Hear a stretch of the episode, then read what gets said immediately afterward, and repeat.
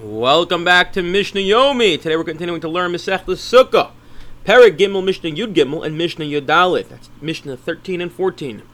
If you recall from yesterday, there is the only day that there is a biblical mandate that there's a mitzvah to shake the lulav outside of the Beis Hamikdash, and as we noted, when we say Beis Hamikdash in regards to lulav, it could mean all of Yerushalayim is only the first day. So what happens if the first day falls out on Shabbos? And if we harken back to our days learning Eruvin together, we know there's a prohibition to carry in an area where there's no Eruv.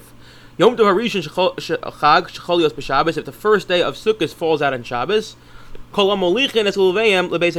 everyone should bring their lulav to the, to shul before Shabbos begins. Therefore, they have the sh- their lulav and shul. They don't have to worry about carrying it in public. The next day, mashkim uban kol echad ve'echad makir shalom v'notlo. Next, day, everyone comes to shul for their chakras, and they'll find their lulav and they'll pick it up. And it's very crucial that everyone picks up and takes their own lulav. You can't switch lulav on, on the first day. The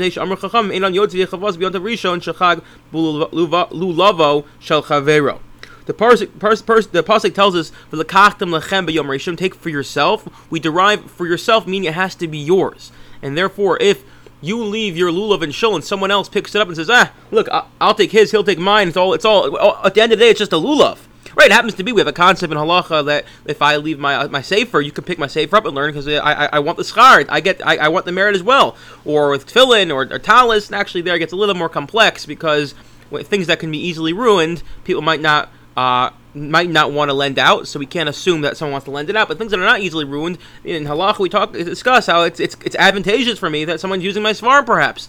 However, here we're not going to say that because v'kat and lachem has to be my lulav, and therefore uh, everyone brings their lulav to shul erev Shabbos. When Shabbos, be, once it's Shabbos, the next day, which is the first day of Sukkot, everyone comes and finds their own and shakes it.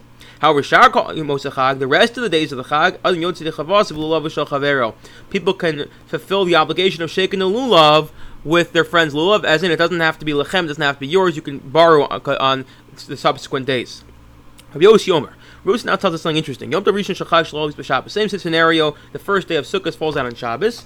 V'shach lo tziyat a little Reshus Harabim. A person picks up his lulav and carries it through Reshus Harabim. A mistake, inadvertently. Patur, they're exempt from bringing a korban chatas, to bringing the sacrifice. Why? Because they brought it with permission. Meaning to say as follows: because they thought they had permission, because they they were doing it for a mitzvah purpose.